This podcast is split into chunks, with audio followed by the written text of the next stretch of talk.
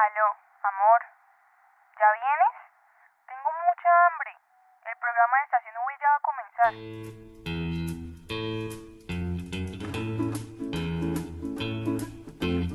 Con o sin cubiertos, un programa donde desmentiremos mitos de la gastronomía popular. Contaremos su historia e incluso aprenderás a prepararlos. Bienvenidos.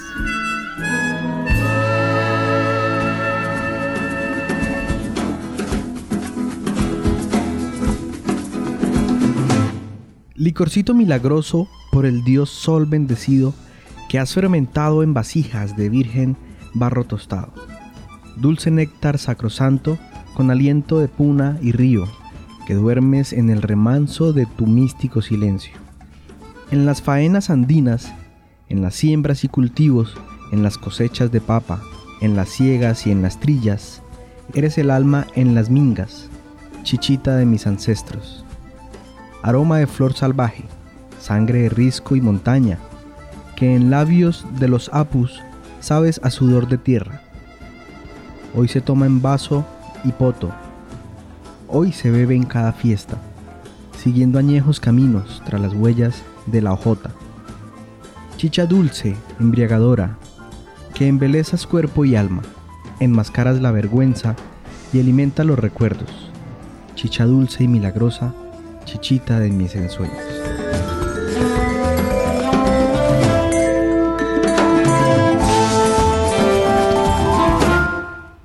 El anterior es un poema de Eugenio Sánchez Basilio. Bienvenidos a este nuevo programa de Con o Sin Cubiertos.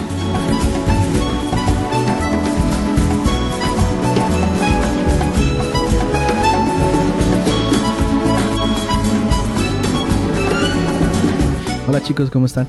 Hola Marwin, muy bien. ¿Y tú? Bien, bien. Yo estoy encantado de estar en este festín de hoy.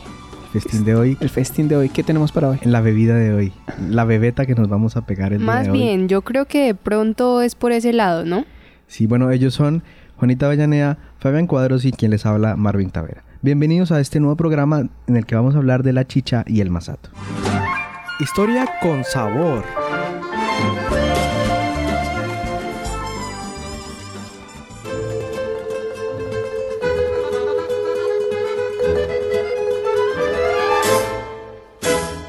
Bueno, como es común en nuestro programa, iniciamos con la pregunta a nuestros seguidores, a nuestros oyentes, y se les dijo, se les preguntó, ¿con qué acompañarían el masato y la chicha?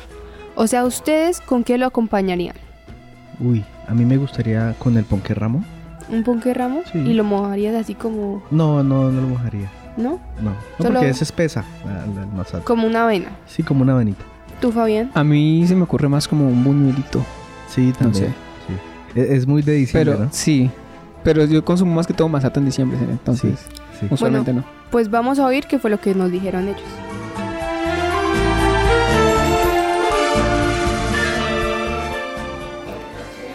A mí me gusta acompañar el masato con moñuelos.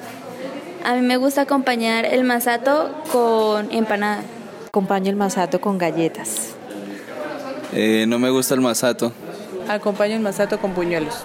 Bueno, hay que aclarar que la chicha y el masato pues son como similares, son casi lo mismo, ¿no, Marvin? Sí. Entonces, si escuchan masato o chicha, pues van a saber que nos referimos a la misma bebida. El masato, pues, es una bebida que está elaborada a base de yuca, arroz, maíz o piña, cosa la cual no sabía porque generalmente aquí lo hacemos con arroz, ¿no? Sí, aquí solo arroz. Su elaboración consiste en dejar uno de estos elementos fermentar en una olla con agua por un tiempo aproximado de 8 días, hasta que esta mezcla comience a generar una espumita por ahí.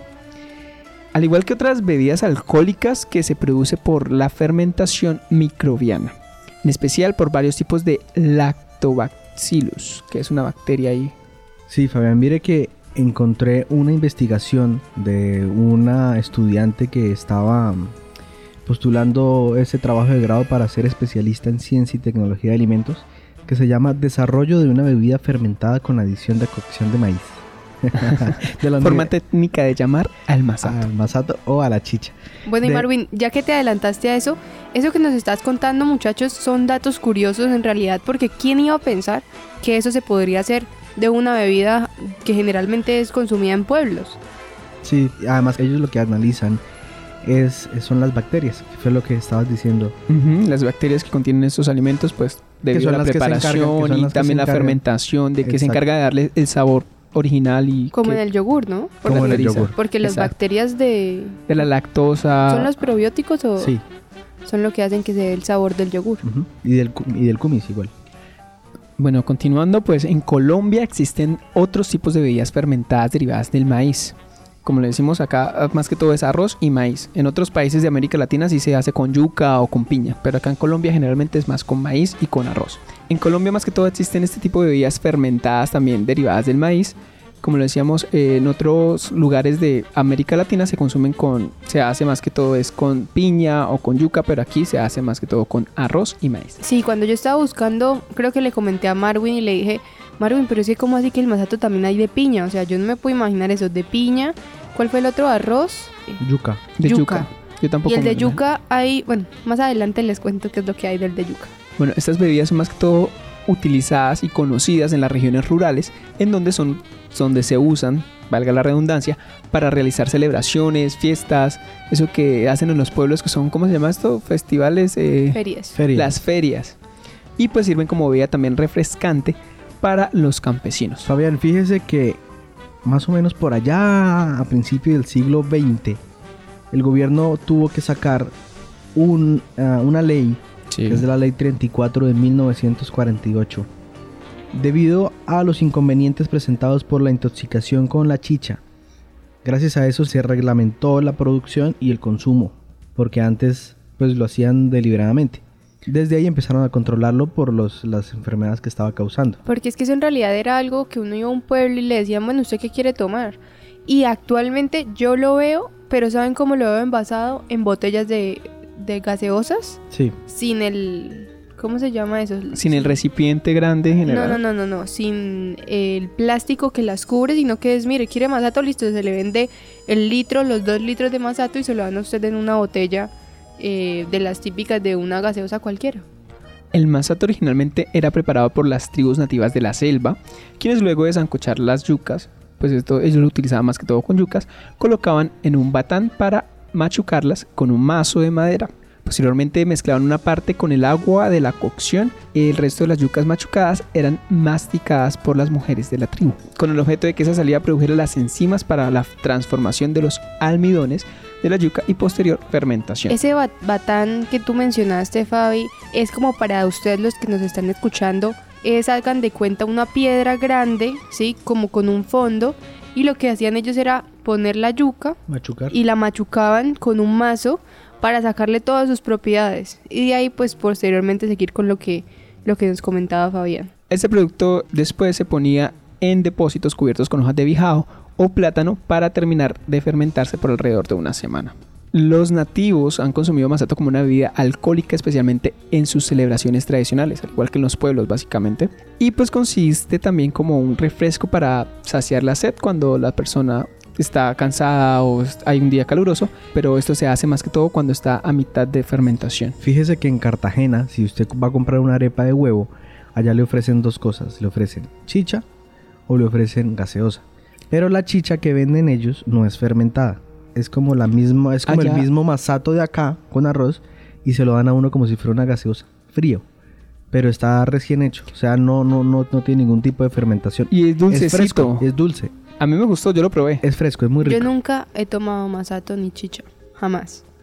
No sé por qué, pero siento que me parece es como fuerte en realidad. Pero igual lo que te digo, hay lugares donde no lo venden tan fuerte. Mi abuela, por ejemplo, lo hace y no deja que pasen más de dos, tres días para consumirlo. Buscando también una pues información encontré una foto de una niña indígena, estaba tomando su vaso de chicha, entonces no sé qué tanto puede el alcohol influenciar, ¿sí? O, o de pronto, ¿por qué en esas etnias, no sé cómo llamarlos, esos grupos, se permite el consumo de alcohol de esta manera? ¿Es un alcohol que más orgánico? ¿Es como ¿Cómo lo podemos denominar? Pues hace parte de la cultura de ellos. Exacto, Al igual y ellos como- mismos se rigen también por sus propias leyes. Entonces, eh, esto no aplica, las leyes que nosotros, de nuestra sociedad colombiana como tal, no aplica en ellos porque ya son tribus que son eh, pues conservadas por la UNESCO y todo este tipo de cuestiones. Hablando de esto, quiero comentarles que no sé si ustedes hayan asistido o han, han ido a un lugar de estos de- donde hay tribus, pues ellos tienen una costumbre que es recibir a un extranjero ofreciéndole una vasija con masato y si usted no debe por lo menos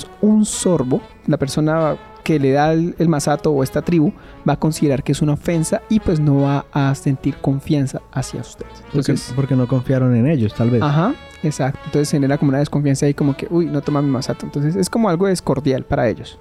Esta bebida es una bebida autóctona de amplio consumo en los departamentos de Cundinamarca, Santander, Tolima, Norte de Santander y Boyacá, básicamente en la región andina de nuestro país. Esta receta se ha compartido por medio de la tradición de los abuelos, aunque en su elaboración se ha extendido a otras regiones del interior del país y, por ejemplo, hasta la costa norte. Como lo decía Marvin, allá podemos encontrar un masato que es más dulcecito, que es frío también. Bueno muchachos, no sé si ustedes se han dado cuenta que hemos hablado de muchísimas comidas, de muchísimas bebidas, pero que específicamente, pues de las que estamos hablando el día de hoy, son de acá, de Colombia.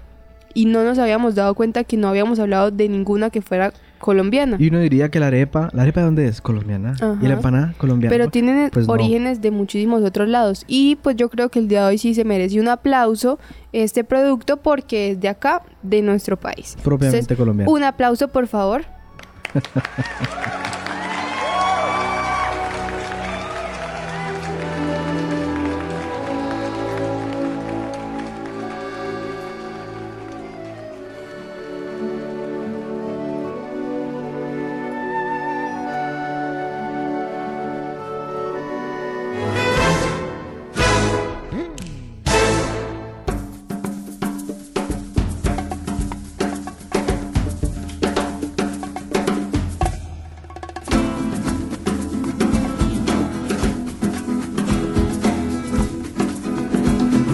Los ingredientes para hacer un masato, que fue el que escogimos, más o menos son 2 litros de agua, 200 gramos de arroz, una libra de azúcar, una onza de harina de trigo, dos astillas de canela y tres clavos de olor.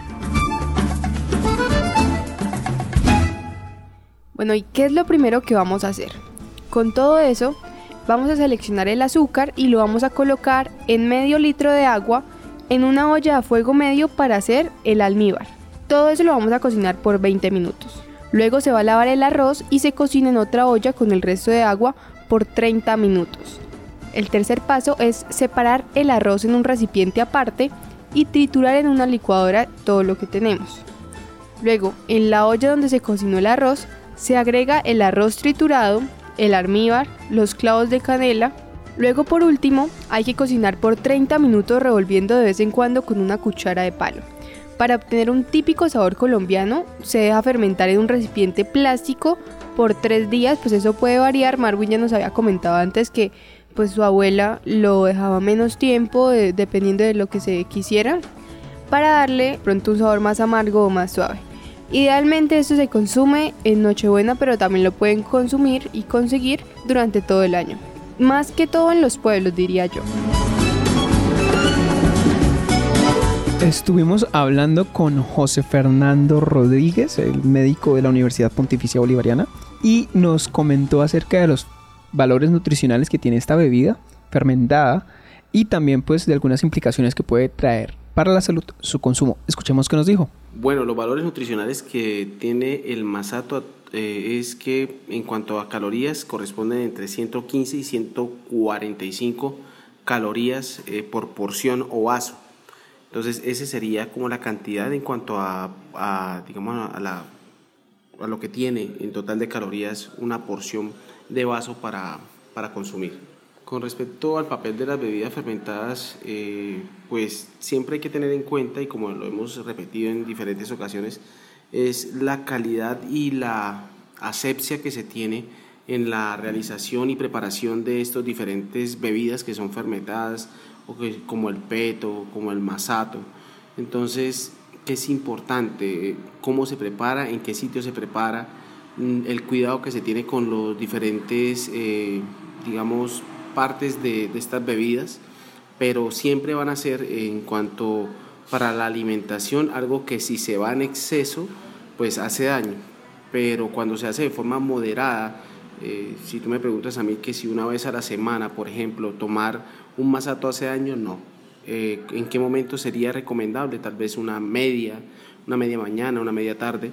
Por, pues digamos que es recomendable que para las medias comidas siempre el porcentaje de calorías sea más o menos entre 150 a 190 eh, calorías por porción. En cuanto a con qué podría yo combinar un masato, siempre se recomienda, por ejemplo, no combinarlo con comidas más pesadas, por ejemplo, un masato, por ejemplo, con, no sé, una empanada, tal vez no sería recomendable, un masato con un tamal no sería recomendable, más bien eh, podemos agregar un tipo de fibra, una galleta, algo que sea más fácil y que pueda acompañar de forma saludable un pan integral o un, eh, pan francés, de alguna manera buscar una eh, compañía mucho más nutricional y que ayude al transporte dentro del cuerpo y al tránsito intestinal que ponerle un acompañante de más calorías, como lo hemos visto con el solo hecho de la misma, el solo masato o, estas sustancias fermentadas con una sola porción es suficiente para uno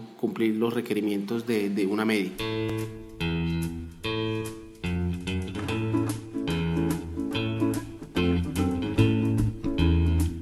Antes de que empieces a decirnos los datos curiosos que tienes, yo te tengo uno y es algo que no lo encontramos en ningún texto, pero sin embargo, por ejemplo, mi abuela eh, me lo ha dicho, y es que el masato no lo puede revolver cualquiera. Si lo hizo ella, lo revuelve ella. Eso es una creencia típica en realidad. Que, si lo, que si lo revuelve mi mamá se le corta. Y no sé por qué, no sé si será por el cariño, porque soy el, nieto más eh, viejito, yo soy el único nieto que puede revolver el masato de la abuela. Igual que el que hace los tamales. Sí. Yo creo que son preferencias, Fabián. ¿Tú qué crees? Totalmente de acuerdo con Juanita. Yo creo que son más que todo preferencias, pero sí es cierto, o pues no sé qué tan cierto sea, pero no solo con esto, sino también con la natilla, con la masa de los buñuelos, que dicen que solo, solamente lo puede amasar o revolver una O sea, el que inicia el proceso tiene que terminarlo porque si no se daña. No, yo he visto, yo he visto que se daña de verdad. De pronto es porque por las manos, no sé, algo así. Mala energía. Bueno, muchachos, como les decía antes, el masato es una bebida elaborada a base de yuca, arroz, maíz o piña. Entonces, ese sería uno de nuestros datos curiosos que generalmente pensamos o consideramos que solo es una, pero no, hay más. También hay nuevos estudios sobre el masato y cómo el masato influye en la vida de algunas etnias, lo que veníamos hablando, o grupos indígenas en específico. Además, según el Diccionario de Gastronomía Peruana Tradicional de Sergio Zapata Hacha, se dice que el vocabulario, pues en su vocabulario, el masato es la chicha de nuestros salvajes. Pero además el masato de yuca se hace por algunas tribus, masato de pijuayo, masato de chonta, eh, en fin, muchas otras más opciones que hay. Además hay variedades, ¿no? Ya hemos hablado de, diferentes productos, ¿cierto? Como es la yuca, como es el arroz, pero también se hace en otras partes del mundo con cereales. Pues en otras partes del mundo que también se hace es Venezuela, Perú, sí, entre otras. Pero entonces, por ejemplo, en Turquía en cereales como que Kellogg, azúcar En Turquía y otros países de norte y sur de África eh, se diferencia por su forma de preparar. Tiene características similares al masato que se hace aquí en Colombia, pero está elaborado con cereales.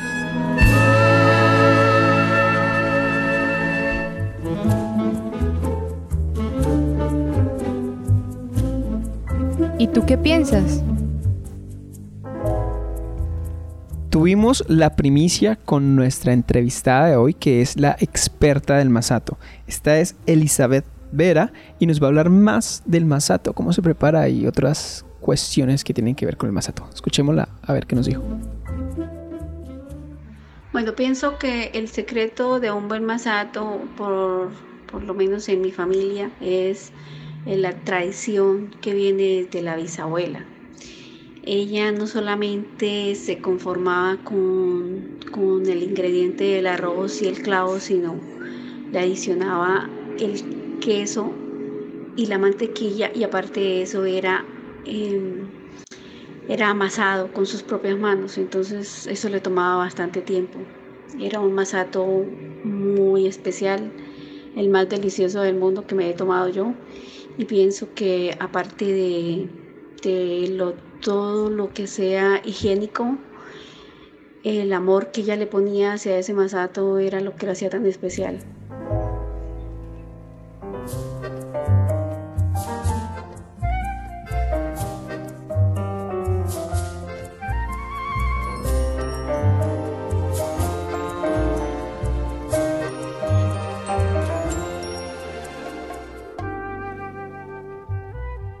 ¿Qué tal el programa? ¿Sí les dieron ganas de... A Juanita, ¿vas a comer un masato? ¿Vas a tomar un masato? Sí, pero acompañado de un buñuelito. ¿Un buñuelo? Bueno, Yo sí. creo.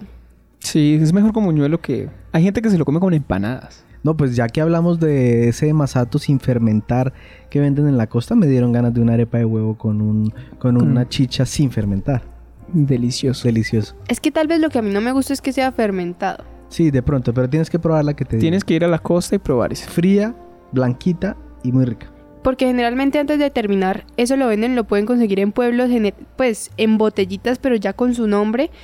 Muchachos, a los que nos están escuchando pueden ir a San Gil, acá dentro de Santander. San Gil, el Páramo de la Salud, el Socorro. Y eso que no le gusta el masato y no lo ha probado. No, Sí, pero, tiene pero sí sé que lo pueden hacer en Curití, que también es todo eso, podremos llamarlo como la ruta del Chicamocho, no sé cómo eso tiene un nombre. Pero a todos esos lugares lo pueden conseguir, ya que es algo muy típico de acá también en Santander. Entonces todos invitados. Bueno, muchas gracias por escucharnos. Muchas gracias por estar acá. Gracias por todos los datos, Juanita, Fabián. Muchas gracias por esa historia que nos llena de motivos para eh, tomar masato. Y bueno, los dejamos con esta canción de La Yergos, que es una cantautora argentina que viaja por los ritmos del folclore, la cumbia, el chamamé y la electrónica. Nos escuchamos en el siguiente capítulo. Chao, chao. Chao.